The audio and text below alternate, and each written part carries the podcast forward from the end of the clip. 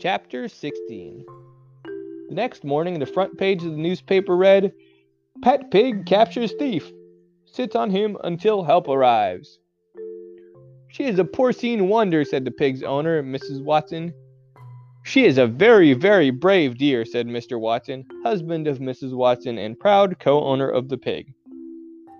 She is a sly pig, said the Watsons' neighbor Eugenia Lincoln, and things with her are never as they seem.